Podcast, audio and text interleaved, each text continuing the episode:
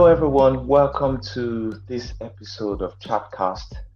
Here with me today, I have publisher, journalist, and author, especially the publisher and editor in chief of Africa Today magazine, Mr. Kayode Soyinka. Thank you so much for joining us today. Thank you very much for inviting me. It's a pleasure being on your program. It is indeed. Thank you very much. Uh, should I is, is, is he addressed as chief or Mister? Sometimes when you when you've reached the pinnacle of, of one's career like yourself in, in that culture, they're, they're, the most elevated to, to a chief. So I don't know if it's chief or is it still Mister or or any other title we can we can use, but just just for reference. It is simply Mister, okay. but uh, I am proud to say that actually I am the Ashiwaju of Owu Amukankan in Abeokuta. Um, Amukankan is my area uh, in Abeokuta, and uh, that is in Owu Abeokuta. And uh, they gave my compound, uh, Obaloshaku compound, the title of uh, the Ashiwaju of the area. And they insisted that I should be the one uh, to be uh, bestowed with the with the title.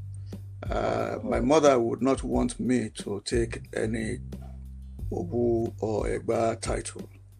Um, I accepted this reluctantly, you know, because uh, I'm the grandson of the Oboye of Owu okay. during the uh, reign of Oba Ajibola. You know, so I know that uh, my father, you know, in his grave, um, will be proud that I, wow. Accepted to be the Ashiwaju of Owu Amukankan. But I don't uh, carry the title of chief. Okay. I remain simply Mr. Mr. Okay, thank you so much for, for giving us that insight congrats on on on the bestowment of, of that title. And who is where um, President Obasanjo is from, if I'm correct? Yes, yes, he's the Balogun of Owu.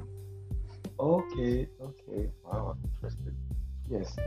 So ah, wow. So it's it's it's it's, it's sure going to be a very interesting episode because already you've, you've given us an insight, and that's what really brought my attention, especially the main reason this special episode is to is to promote your your memoir, which is a fantastic read. I've I've, I've read it through, and I've, I've tried to finish it again the second time before this this interview, but I couldn't. But you know, I'm sure I'm sure there'll be a lot more um, things to, to, to, to, get along.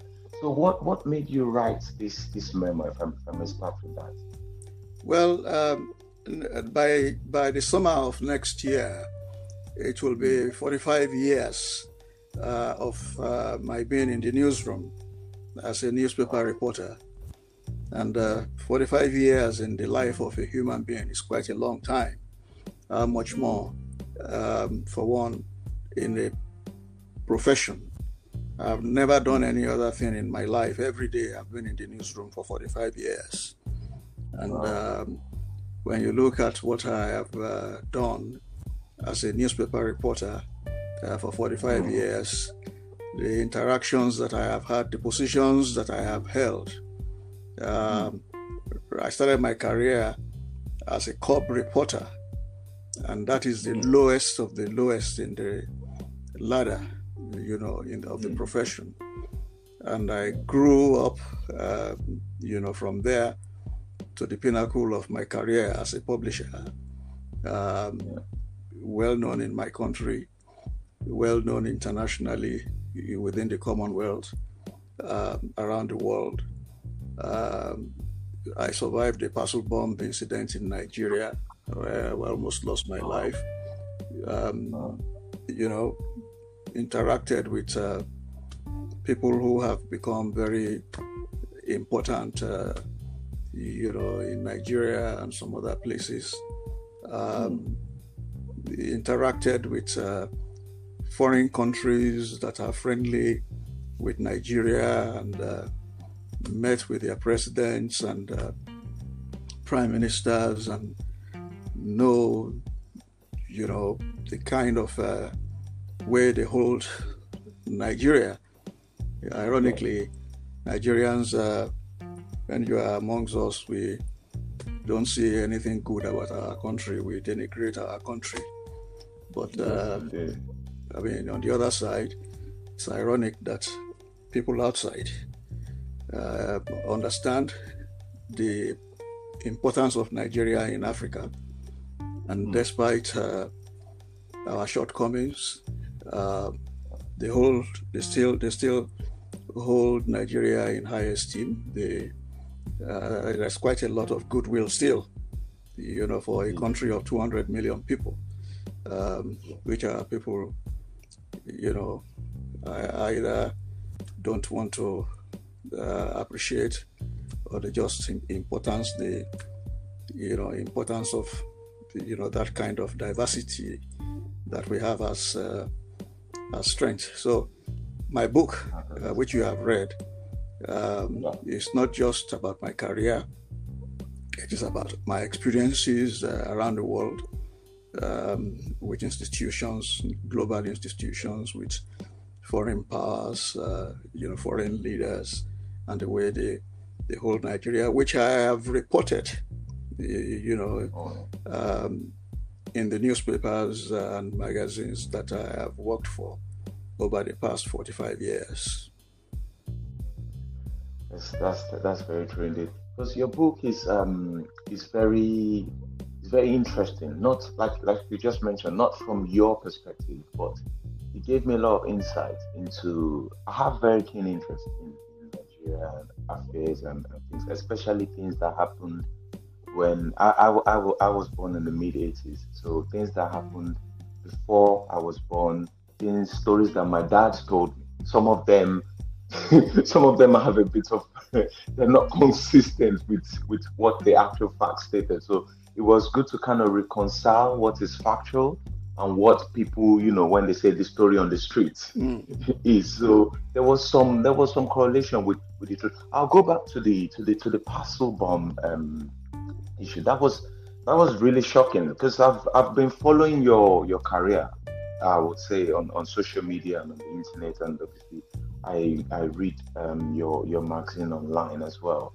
But I've never, funny enough, I've never come across that story of the parcel. I never knew you were, you know, that close to to to to to, to that um, late um, journalist, uh, Mr. Dele Giwa. Uh, uh, um, can recollect. Yeah. So um, how you know obviously you you you you were the reporter in in london you were the london bureau chief yes in the, in the book uh, what what what transpired how did this don't know could could you just provide more insight i'm, I'm sure people that haven't read the book will will be very much will want to know what really happened and how this why why was Dele Giwa targeted there's so many questions to to ask. I don't even know where to start from, but it's quite an interesting story amongst a lot more other stories that we'll touch in the, in the course of this um, interview, hopefully. Well, I couldn't have uh, written my memoirs without, uh, you know, writing about the parcel bomb because that was uh, a crucial uh, moment, turning point uh, in my own career. Um, I, I didn't go into all the details and the fallout, you know, of that incident because, as I said in the footnote in the book, there is a another book coming out which will deal, um, you know, with the parcel bomb incident, uh, you, you know, deliberately. But what happened on that day is a story that everybody knows about. I mean, except maybe younger people like you who weren't born at the time uh, it happened. It's so unfortunate, though, that there are so many lies out there about the incident, especially when you Google and uh, mm. you know read some commentaries, you know about the incident.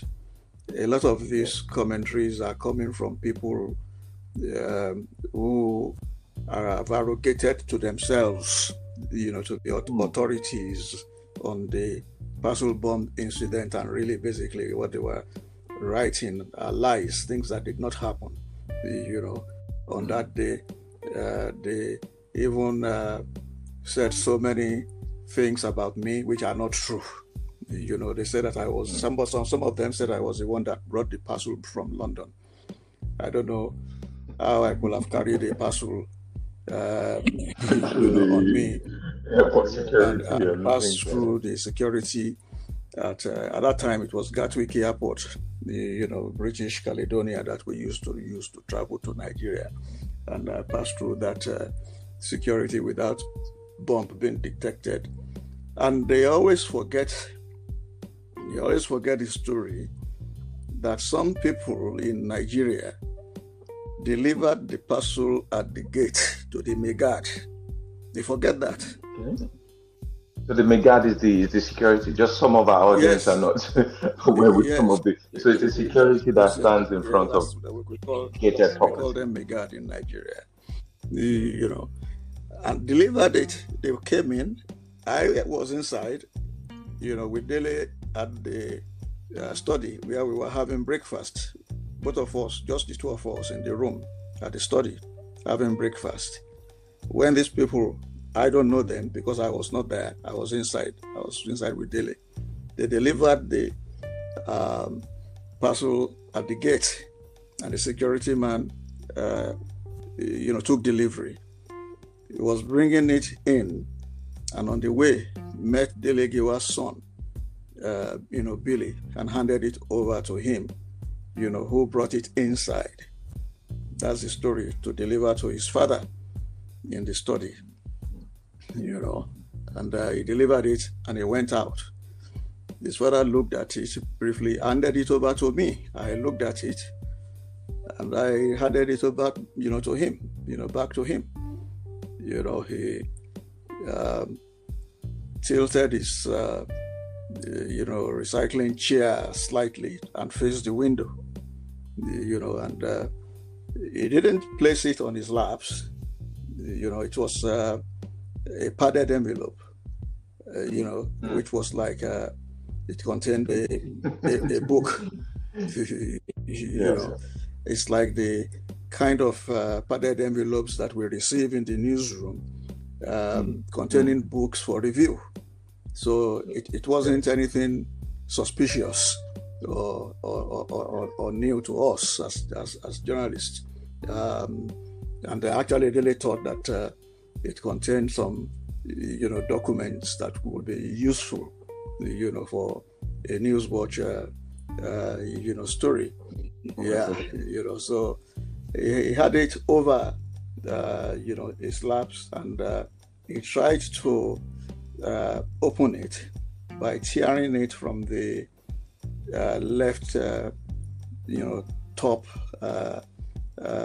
you know, hand corner of the of the book he hadn't really uh, uh, opened it. You know, if he tore it, it was slightly. It, wasn't really hmm. uh, a, a, a, large, uh, uh, you know, tearing of the envelope, and the thing exploded.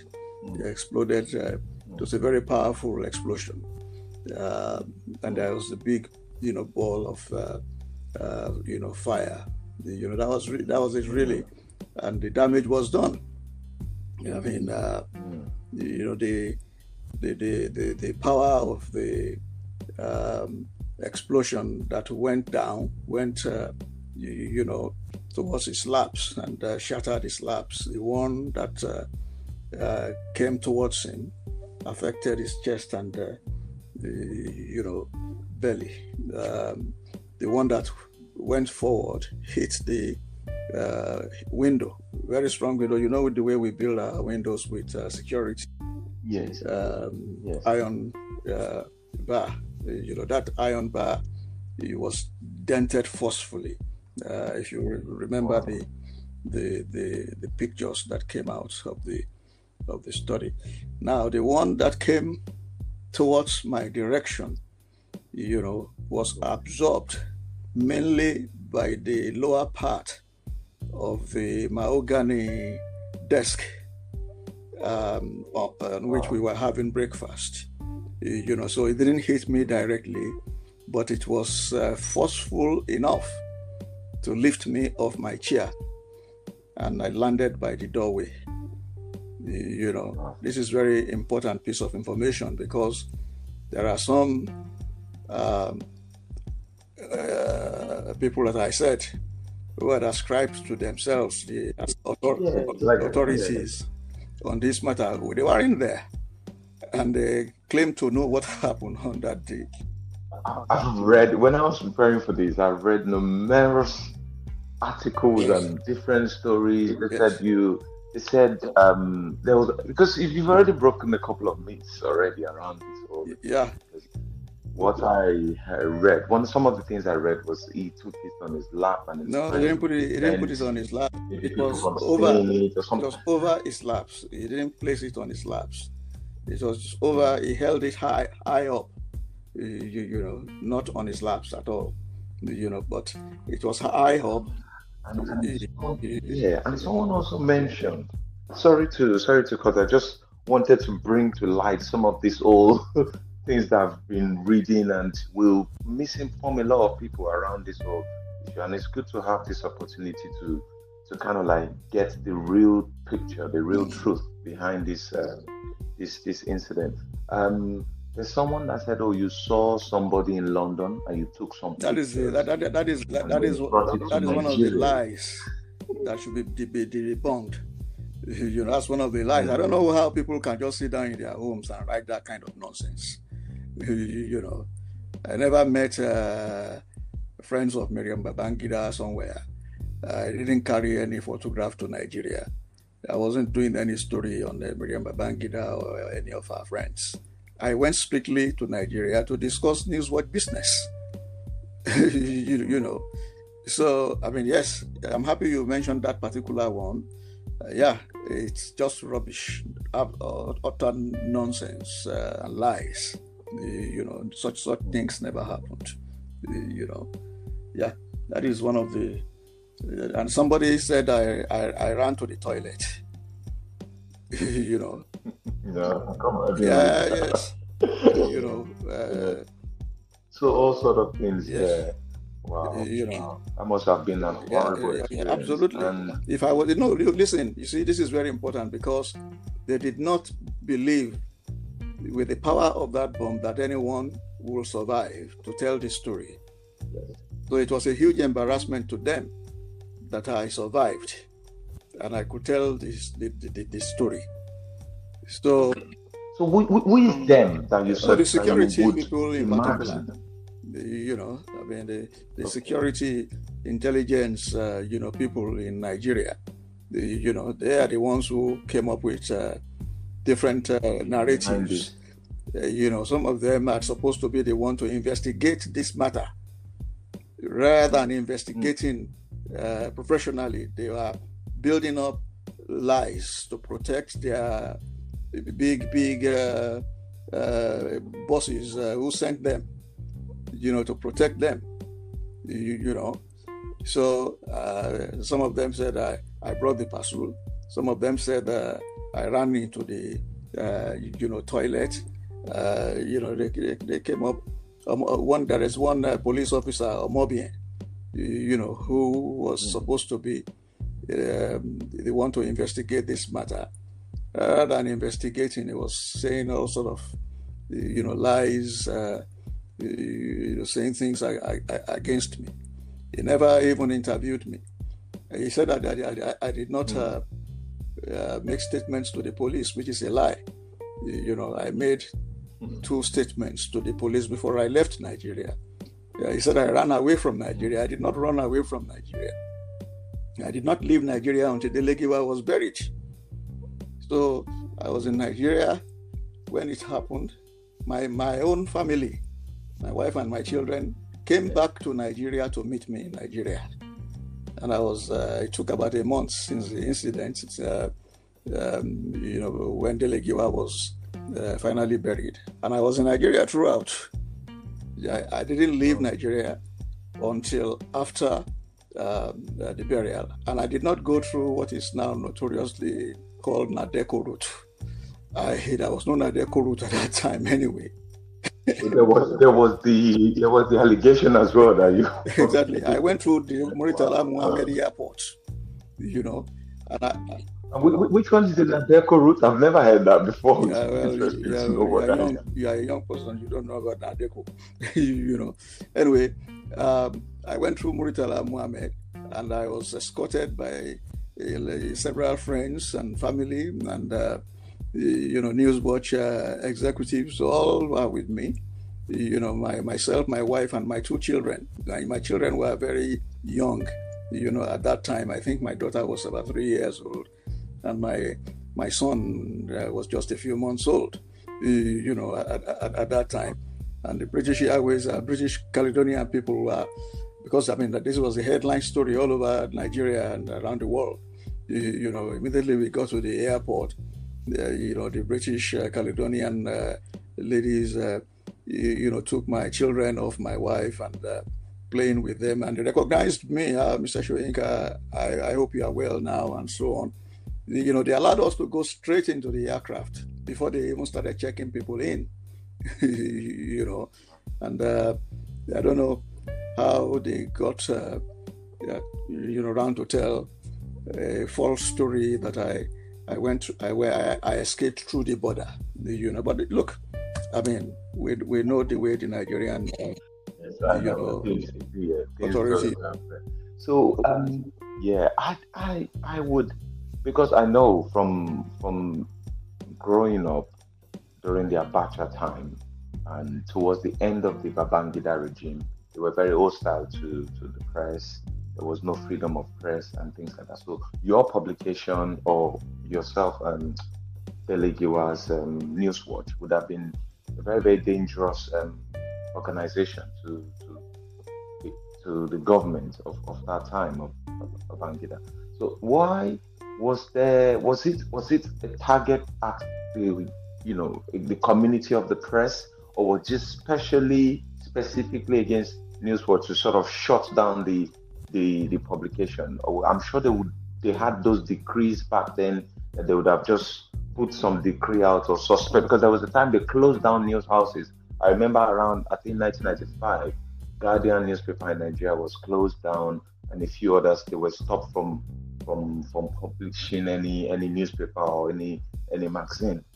Why would they have gone this route of eliminating someone altogether? It was it's, it's quite um it's quite shocking that kind of um. Well, it was the first time in uh, Nigeria that we will have a parcel bomb incident.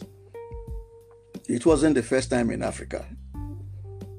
There was uh, a parcel bomb uh, uh incident in Mozambique um, where Ruth First, uh, the wife of uh, the South African uh, freedom fighter Joe Slovo, was killed by a letter bomb. That was the first incident in Africa.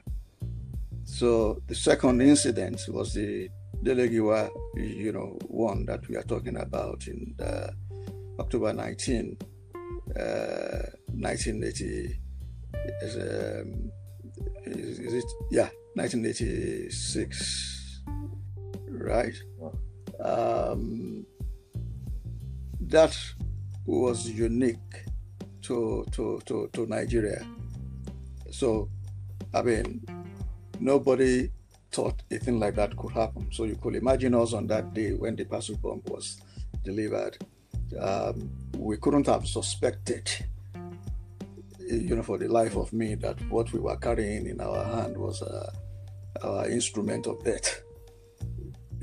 You know, um, whether it was deliberately targeted on uh, Dele Giwa or Newswatch, I cannot uh, answer that question. you know, but what I know is that we, we received it and it exploded. Dele Giwa died. I survived. Um, mm. I can just background it to you by saying that uh, yeah. the type of journalism that uh, the Newswatch was practicing at that time was robust. You know, Newswatch was a campaigning, um, you know, news magazine um, that did the the job the way really journalism, investigative journalism should be should be practiced. And I think uh, Newswatch raised the bar, you know, in journalism in Nigeria. You, you know, you, you had uh, some of the best uh, reporters, editors, writers, you know, put together in Newswatch um, to produce a world class uh, news magazine. I was and, and, and, I was the London bureau chief, the, you know, for for, for, for, for the for the magazine. Okay, some people in power, you know, might uh, uh feel um, rattled, uh, you know, by our style of uh, journalism, but really that is their own, you know, problem.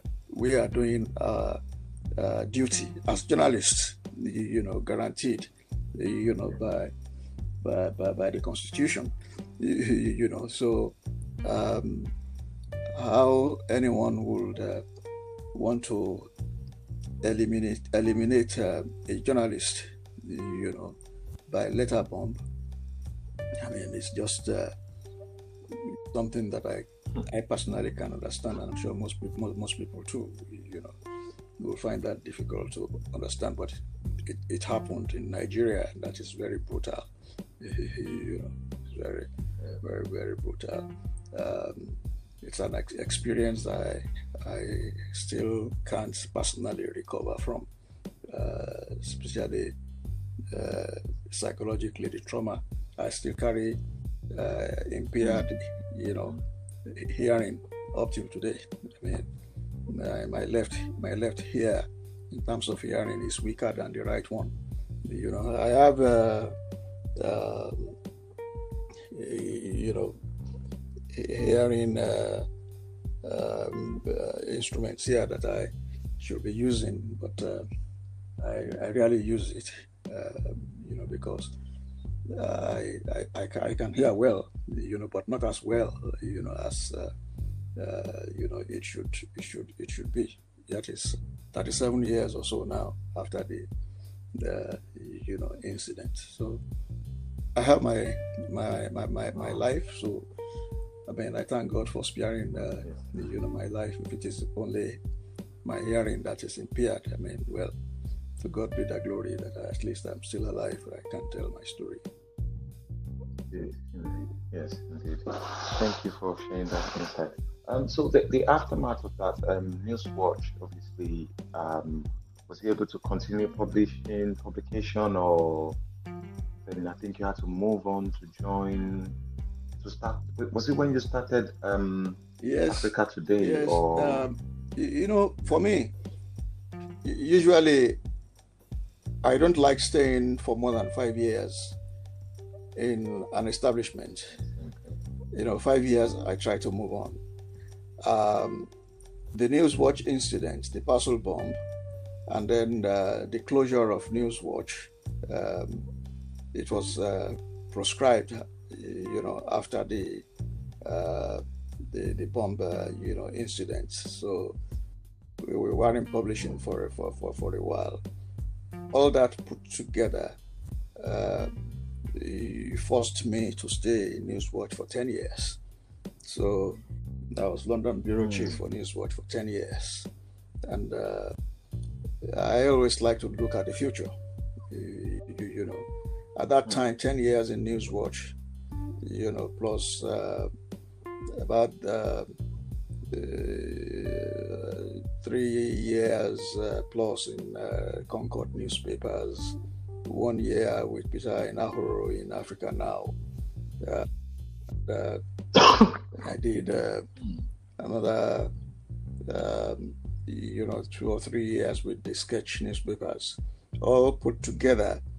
I had done 17 years as a foreign correspondent, you know, for Nigerian newspapers and magazines in London, you know. So I, I especially after the after the bomb incident and all the all the noise about it and the controversies surrounding it, I thought, well, look, it was high time I did something, uh, uh, you know, different.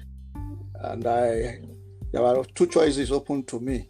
Uh, mind you, throughout the Babangida time, after the bomb, I couldn't return to Nigeria. So that's uh, self-imposed exile for eight years, you know, in the UK.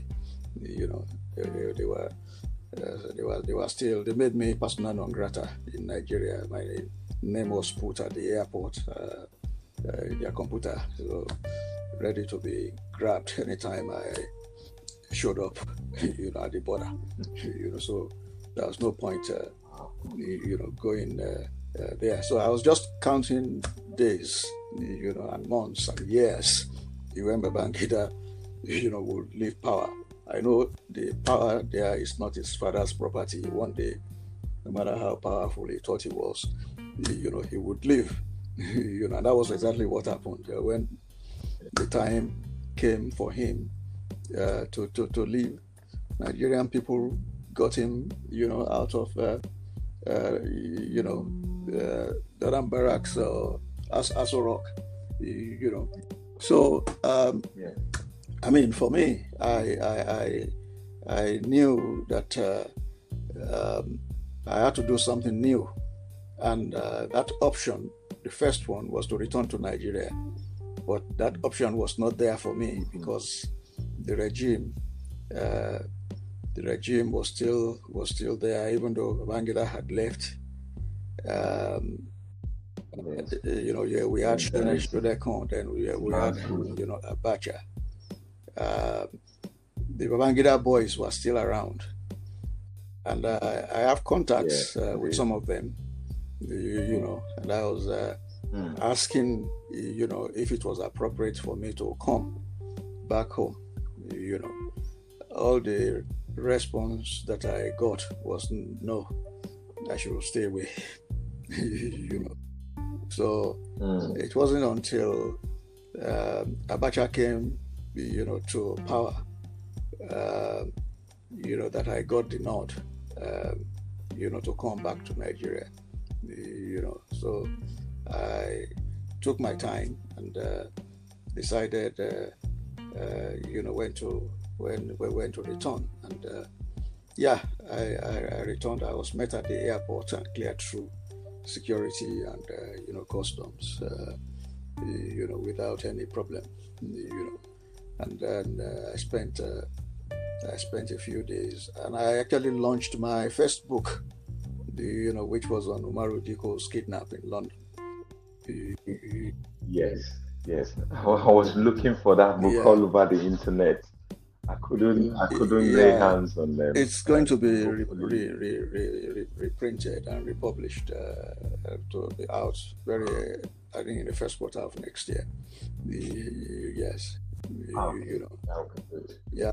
That would be another interesting read. That was another very interesting um, episode of, of long history of the of the Nigerian uh, military yes. era and all those all those. It, it um, was the period. it was the uh, biggest and the most controversial uh, event uh, or incident of Nigerian interest uh, throughout my career in London as a foreign correspondent. So that was how I had to put that book together, you know, towards the end of my career as a foreign correspondent, you know, so that uh, I can show something for my 17 years of uh, being a foreign correspondent in the UK. You know, that was what that uh, was all about. So the second option I had, you know, was to set up a news magazine, um, use all my connections for the past uh, 17 years as a foreign correspondent to benefit Africa. You know, a top quality publication mm. that will be um, accepted uh, throughout the world. Uh, you know, that will be of use to people in uh, business, you know, to people who have interest in Africa, you know, who are looking for the authentic story of Africa, the, you know, not the ones written by the Western mm. press, you know. Um, a, a, a, news magazine that uh, uh, would, you know, compete favorably uh, with the, you know, best uh, around the world, and uh, uh, you know, get the, you know, best journalists, best writers um, across Africa and internationally as well. you know, um, who will contribute credibly uh, you know, to the magazine. That was, you know, how I started uh, Africa Today, and I did it in such a way to coincide with the first year of President Mandela, you know, in office, you know, as president of South Africa. At that time, South Africa uh, was free, you know, um, which was an advantage uh, for me in terms of uh, launching a new Pan African, yeah. uh, you know, news magazine. And luckily for me, my last assignment, my last bit for Newswatch was South Africa. You know, when they were going through oh. the transition uh, period. So I was reporting from South Africa back to Lagos. You know, the, you know, the transition program, the constitutional, uh, you know, conference, and all the elections uh, campaign that led to uh, bringing Mr. Mandela to, to, to, to, power. You know, so I wanted uh, that first edition of Africa Today, as you will have seen in the book, uh, you know, to to to to be an interview uh, with President Mandela. It was it was uh, ordinarily you think it would be very difficult to to get President Mandela to grant an interview to a news magazine that was not yet in the market. yes. I mean, uh, yeah. all the powerful newspapers and uh, electronic media around the world wanted a Mandela interview, you know, and, uh, you know, uh, I, I, was surprised uh, pleasantly, you know, when I got the note uh, that, yes, President Mandela would grant me the, the interview, you know, and I went to South Africa I went to Cape Town in his office to do that uh, that, that that that interview. That was, well covered in the book, which was which was very very interesting. Some interesting facts about it was when you did kind of like highlight the close relationship Mandela had with um, with the Abacha mm. regime, like um, the ANC, how Nigeria supported ANC. I didn't, I knew Nigeria did spread, you know, very helping hand to South Africa during the years of struggle with apartheid, but never knew about um, Mandela and um, members of the ANC party had that relationship with, with the military regime, which was very challenging for Mandela because Nigerians then were looking at South Africa to give that kind of like to put that pressure on on Nigeria to kind of like you know, put some some heat on, on, on that government, especially with regards to the human rights violations. So that was a bit of a touchy one from the excerpt I read from from your interview with yes. Mandela. Would have been yes, and really that is uh, one of the reasons why I said what I said earlier on about the importance of Nigeria in Africa. Uh, you know, uh, the way the hmm. outside mm. world, you know, look uh, up to Nigeria and uh, I think uh, uh, bad leadership had been the Achilles heels of Nigeria.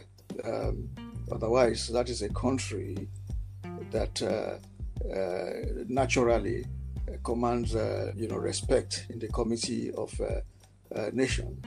Um, President Mandela made that very clear to me, you know, in the interview. He didn't even need to because I personally know a lot, you know, in terms of the assistance given to South Africa, you know, by by by by, by Nigeria, mm. and uh, uh, I met, uh, you know, nearly all the big uh, wigs in the ANC, Mandela himself, um, Govan Mbeki, um, you, you, know, Joe Slovo that I mentioned, uh, you know, earlier on. Um, they all, they, they, all of them had personal interaction with Joe Garba, our foreign minister, you know, at that time. Um, the, the, the Walter Sisulu is another person, you, you, you, know. They hold us in very, very high esteem. I mean, uh, you know, Archbishop Tutu was, uh, you know, almost in tears when I was interviewing him after visiting Abacha. you know, mm. when he was talking about Nigeria. It was when he mentioned to me, mm. you know, and said the giant of Africa, referring to Nigeria, you know, that I realized myself as a Nigerian, mm. you know, that it was not for nothing that Africa and the rest of the world looked up to Nigeria as the giant of Africa. And what Archbishop Desmond Tutu was emphasizing was that they expected uh, higher standard you know, from Nigeria, you know, not uh, to to annul an, an, an, election that was judged to be the free, the, the free and fair, you know, and then uh, you know to put Abiola in uh, in detention, and then also to put Obasanjo, you, you know, in uh, the, the, detention. And uh, to quote him, he was saying that for the giant of Africa, you know, to behave like this I mean, it's not just a disgrace to Nigeria, it is a disgrace to all of us in Africa. That was the way Archbishop Desmond Tutu uh, made it uh, uh, clear to me. So, really, when you look at that, I mean, so what is the problem of Nigeria? It is bad leadership, you know.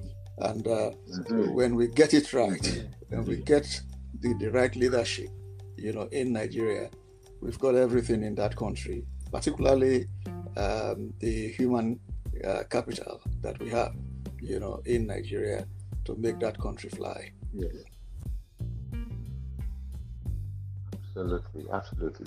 That your to, to, towards your like your end towards the end of your points around um, what uh, said around the election of it. We can't do this interview without talking about your relationship with um, Chief Abiola, the, the former, um, the late Chief Abiola, who wanted to like you mentioned, the bad leadership corrects that um, that, that that that impression of of the institution of Nigeria to make things work. Like he said it a lot of times in his campaign that was going to eradicate poverty and things like that. So I got to I found out from your book that you had a very very close relationship with Chief Abiola and all of a sudden everything just went just just just stopped like that. I was i was surprised. I was looking i was waiting to see as i was reading through the book to see oh what was your involvement in the june 12 election? You know from as a journalist you would have done some pr work for him in the in the international scene and things like that. And then i just read and then the relationship just ended. It was was quite a surprise to me but obviously you did mention in the book that even from your perspective you couldn't really put together why it, it all ended like that. But um, chief abiola would you have made that correction of, of that institution of nigeria from your you know this is a hypothetical, hypothetical question but just just just putting that to you from your impression of him and well i i, I did a lot of uh, uh, you, you, know pr for him. Uh, right right from the day mm. of the annulment of the election. Um, the no. I had parted company with him ten years earlier, you, you, know, and I didn't have anything to do with him after mm. I hmm. left, uh, you know, Concord for ten years, you, you know. So, but on the day um, of the annulment, um, I was in uh, Newswatch and I just left my bureau mm. when the and I heard about the announcement. Uh, um, the, you know, a, a colleague, uh, a colleague called me uh, from uh, the British newspaper, mm. the Independent, and they wanted me to um, okay. do them a piece, an opinion piece, you know, on the what will be the implications of the annulment. So I did a, a, a return, the tour back to the um, bureau, you, you, know, I was furious, you know, that uh, such a free and fair election, um, you know, was annulled. So I banged uh, about a thousand uh, uh, 500 words, uh, you, you, know, feature story um, for the independence, you know, on that, which was not used on that Sunday simply because they got mm. another piece from my more illustrious uh, namesake, uh, you know, Wole Soyinka. Yeah. And decided oh, to the run professor, that. yes. okay. And they called me to say that, uh, okay. you know, Professor Wole Soyinka just sent in a piece and that they will run it. I said, fair enough, no problem. You, you know. And uh, what I did was to call Chief Abiola on that day on the same telephone number that I used to get him on. You know, and I narrated this in the book. Um, I didn't need to introduce myself, even though it was coming 10 years after you, you know I left him. And uh, he just heard my voice and recognized it and greeted me in Yoruba, asking after my family and so on. And I was uh, saying to him that I'm sorry about this uh, annulment, you know, but look, you must speak out, you know, to the world today, tonight. That I'm going to link you up, you know, with mm. Newsnight on BBC Two, you know, this this evening, you know. Wow. Um, and I have them. Um, I've spoken to them already. I just want your go ahead. If you give me the go ahead, I'll give them your telephone number, you know, and I, and they and they will give you a call, you know, so that uh, at ten o'clock um, you will be live, you know, on uh, on on on Newsnight, you know, and he said I should. Uh, and uh, yeah, I, should I should I should go ahead. I think it was Robin Denselow that was anchoring the program that night, you know. So I I, I, spoke, uh, you know, to them, and I said, "Look, I just spoke to the chief. Uh, he's on standby. He will be available um, at, at ten o'clock." And they had done all, you know, they, they, they, they branded all their studio, uh, which is picture, you know, with Nigeria images. Uh, the studio was Nigeria that night, you know, and they and they got. Uh, mm. On yeah, that's yeah, very, yeah, very good. Um, that, that was coverage. headline worldwide. Uh, that, that, that, that, on, on all night, and then uh, you know after the initial introduction of uh, what's what has happened in Nigeria, they, they brought in uh, Chief Abiola on telephone, you, you know, and uh, they interviewed him, and uh, uh not only that. Um, events uh, were unraveling in, in, in, Nigeria speedily, you know, uh, at, at, at, that time. Uh, when he was going to leave Nigeria, you know, when he was going to flee Nigeria at a particular point, he had to leave Nigeria. Uh, dead in the night, I got a call from his house in Ikeja to say that, uh, you know, Chief mm. has just left in his private jet you know, they thought he was going to Abuja, you know, but he wasn't going to Abuja. He was coming to London. You know, the, the security thought he was flying to Abuja, you know, but he was coming to London. And I got a call to say that he will arrive London very early in the morning, you know, and he did arrive London very early in the morning. He went uh, to meet, uh, you know, a, a meeting with the with, with the government, the prime minister John Major, I think he, he, was at that time, was not, yeah, was not uh, yes, in town, was. was. not in the country. It was it was summer holiday, you know, and uh, the okay. senior minister um, that was the most senior minister that was uh, in office at that time was Mrs. Chalker, Lynda Chalker, who was a minister of state for foreign affairs, you know. Chief Abiola had a meeting with her, um, you know, early that morning. Uh, when he left that meeting and uh, on his way out to the airport again, he called me, you know, on the telephone, uh, you know, and uh, greeted me very early, you know, in the morning. And I was, uh, you know, saying to him that, Chief, you know, how are we going to do this thing in, in, in Nigeria? This is uh, too much of uh, trouble.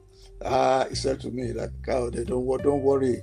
He, he, he came with one of his uh, proverbs uh, in, in, in, in, Yoruba. I can only say it in Yoruba to the it was for people to yeah, please He said, ah, "Kayode don't worry." Yes. I bet he ball lower Farogon. you know, Nigeria will never be the same again. so the blade is is is come yeah. off the the hands of the barber or something like that. that the clipper has uh, dropped from the hand of the barber. Nigeria will never be the same, you know. Again. Yes, yes, yes. yes, yes. it is true. Nigeria has never been the same yes. again since that incident. you, you, know, but it was it was it was uh, it was going to the U.S. You know, and. Uh, and on the same mission um, mm. to drum up support for his uh, um, uh, mandate. Yes, he had a meeting with uh, you know Al Gore, um, you know who was the uh, vice president, you know at that at that time, vice and uh, uh, you know reliable sources um, told me that as he was having the meeting with Al Gore, the president Clinton actually popped in brief, briefly, you know, and uh, he returned to London.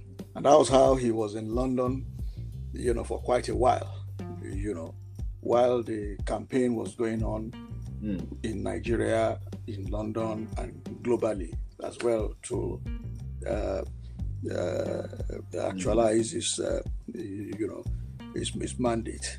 When the pressure you know, was getting too much that uh, it should be on ground, you know, in in Nigeria. Then of course he had he had to return to Nigeria, and that was what mm. led to his uh, self-declaration, you know, as uh, as, as, as, as president. Uh, you know, while Abacha was head head head of state, you know, so we, we, we had two presidents. So we, we, had, we had a president and we had a we had um, you know a head of state, so to say, and of course he was picked up and arrested, and the rest is history. Yeah. Yes, so I I, I I, I did my little little little bit in. Uh, Yes, it was it was a lot because Newsnight. I know how big Newsnight is. For them to have covered, given Nigeria that kind of coverage, would have been very popular. I'd actually be interesting to see clips of that Newsnight episode. Maybe if I look on YouTube or something, one of these ways you can find. But it's very interesting because I like things of such um, value and um. Uh, so it's, it's actually interesting because this episode is actually prolonged. I don't think we can have the whole one single episode to capture the interesting stories and give the book the required coverage. But I'm sure our listeners will go and get this book um, by um, Mr. Kayode Soyinka. It's on Amazon and it's, it's, it's, really, really interesting. Not even just from, from his own perspective, but just from a perspective of Nigeria. If you have interest in Nigeria, it's worth reading. A lot of stories are in that book that will wow you, especially you mentioned the story of um, former yeah. President Yakubu Gowon, a lot of things like that. it was it's, it's, very interesting, numerous accounts, and I can't wait for the next episode of um, the revised edition instead of the uplifted edition of your Umaru Dikko story. It'll be very good to to kind of like you know have, have, have someone saying that. Well, let's even come back to current um, affairs of Nigeria. Because it's, it's actually interesting we're mentioning this abuse of human rights by Abacha, the annulment of an election. And then Nigeria have come to this um, state more recently where there's the, the youth movement called the EndSARS to fight against police brutality, and obviously even much more complex issues around the economy and around how the how the nation state is of Nigeria. What's what, what's your take on all this whole um, situation? I think we lost uh, an opportunity um, with this uh, way we handled the EndSARS, uh, uh, you know, protest. I, I, think it is wrong to have sent, uh, yeah. you know, people. I don't know whether to call them uh, military personnel because they are saying that uh, uh, it, it is not the army that did it. You know, we are hearing all kinds of things. But some people mm. came, you know, with uh, uh, automatic, uh, you know, weapons to shoot. Whether they were shooting directly or they were shooting in the skies, we saw it. We saw the, we saw the, you know, uh, footage you know, of that. And we saw the footage of some people in yes. army uniform shooting, you know, as well. I think that should not have happened, you know, because these are our young, mm. our young people, you know. I don't think uh, I have seen such uh, protest from young, mostly well-educated Nigerians, unfortunately, most of them jobless and uh, coming out to show their frustration. They didn't carry arms. Uh, they were having a peaceful uh, demonstration. They've done that for days without any uh, violence, um, you know, at all. And I think that in itself um, will have given credit to Nigeria that Nigeria's democracy is becoming robust, that Nigeria's democracy um, is, is, is, getting mature.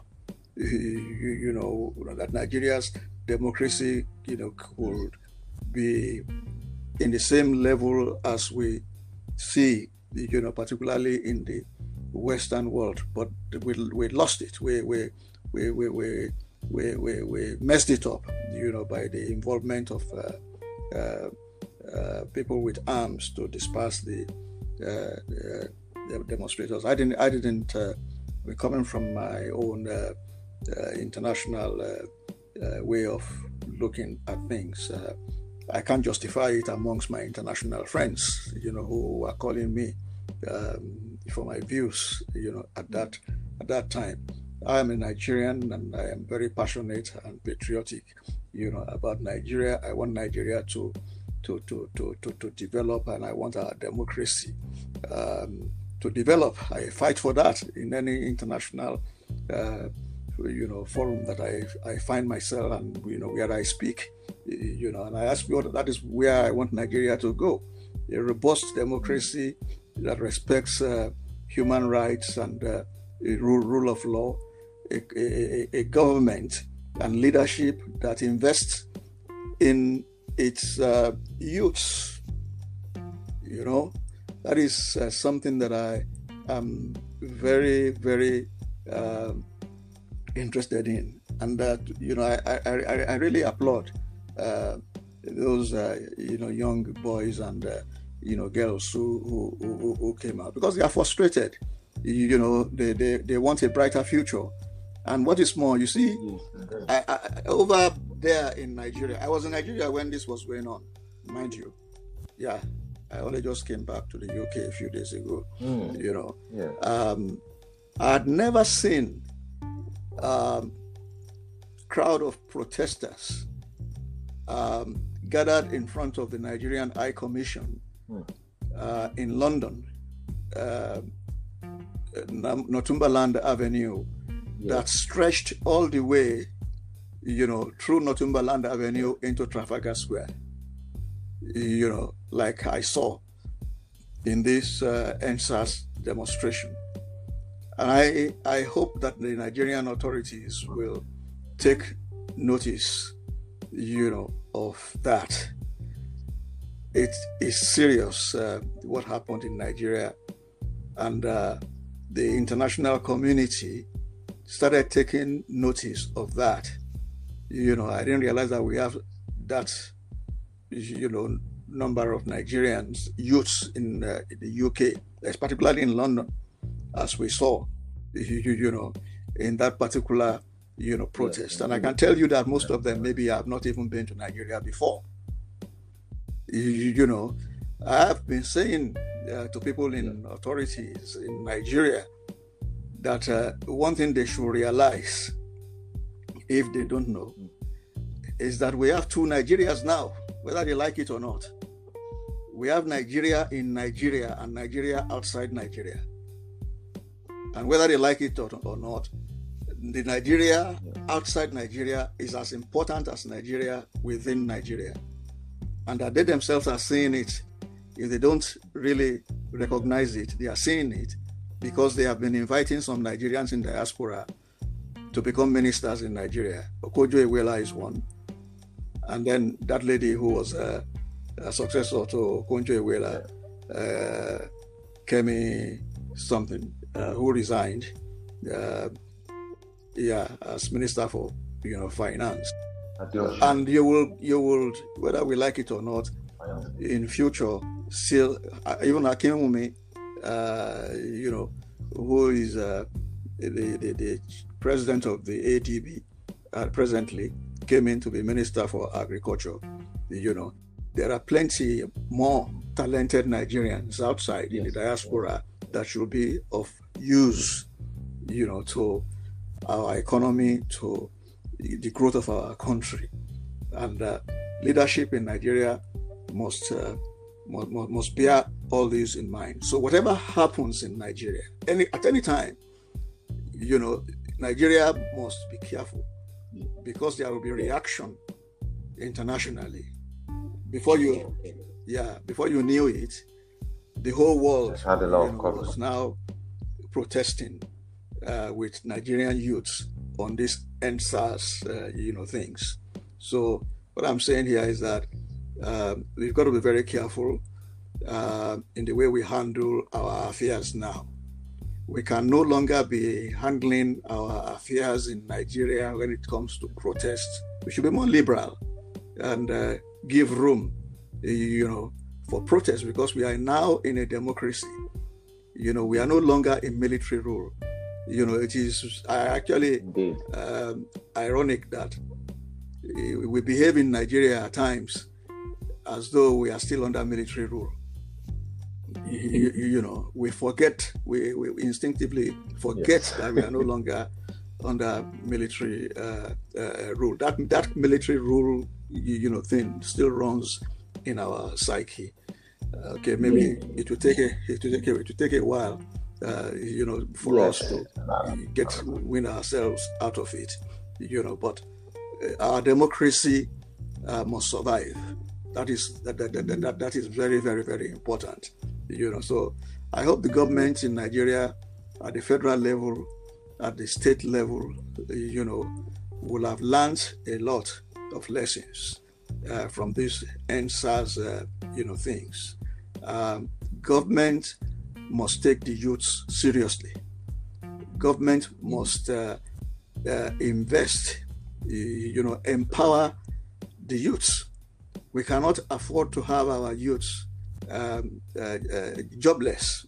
Jobs must be created for them, you know.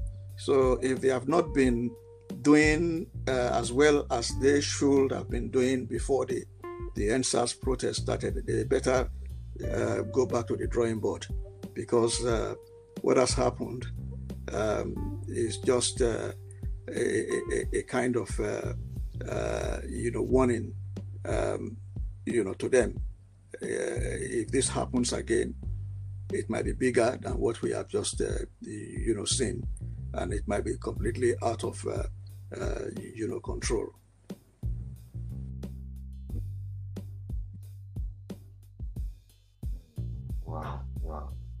so much. And and lastly, you do you have any? Are you partisan in, in the politics of Nigeria, or you just an observer or an advisor, or what what capacity? Just um, any any interest in kind of like correcting maybe, maybe, maybe you, you, didn't know, but I mentioned this in my book. Um, I, I, I ran for governorship in my state on, on three occasions. You, you, you know, in Ogun yeah. State, I ran in 20, uh, 2003. Uh, was the first time I ran for, for, for governorship. I didn't get the ticket. I ran in 2007. I didn't get the ticket. And I also ran in 2011. They, they didn't give me the ticket. They gave it to somebody who was not even a member of our party. you know. So, well, three consecutive, uh, you know, occasions I ran to be governor of my state. I didn't get the ticket, so I, you know, continued with my, you know, profession and uh, job that people know me know me for as a newspaper reporter. You know, so if my if things get worse in Nigeria and uh, my children are asking me, Daddy, how can things be this bad? You, you know, in our country, I will be able to confidently tell them that I tried my best to bring about a change, you know, but uh, the system will not allow me. Mm. So, in my own case, I think I have paid my dues, you know, and I, I, I, encourage other people, you know, who have um, service to offer, you know, to not leave Nigeria alone. Uh, we need good people mm. in politics. My experience uh, when I did it um, shows that uh, it is not that politics is bad. Politics is not bad. The, the problem is that we have uh, bad people, you know, in politics. Mm. Bad politicians. wow, wow, interesting. Yes, I, I, I read in your book, and I was aware of your um, yep. humanitarian ambition in 2011 kept being postponed and things like that. And eventually, as you mentioned, it's just done on the back side in someone's living room or something. Anyway, wow, it's it's been really it's been wonderful having you, and I do hope we can have another session. Maybe we can time it to when the, the next book comes out and have a similar book review like this. It's, it's very insightful been really good going through your journey, but we can't use one session, one episode to, to, to cover the entirety of it. It's very, very painful. But I will encourage our readers once again to go and purchase this book by Mr. Soyinka. It's, it's, it's, it's a very interesting book, and uh, I'm sure people will have interest of Nigeria enjoy this book. It's been wonderful having you on the show. Thank you so much, Mr. Kayode and I wish you all the best with your future endeavors. Thank you very much for having me. I, I wish you so all the best, you know, as well. Thank you. Thank you. Thank you. Thank you.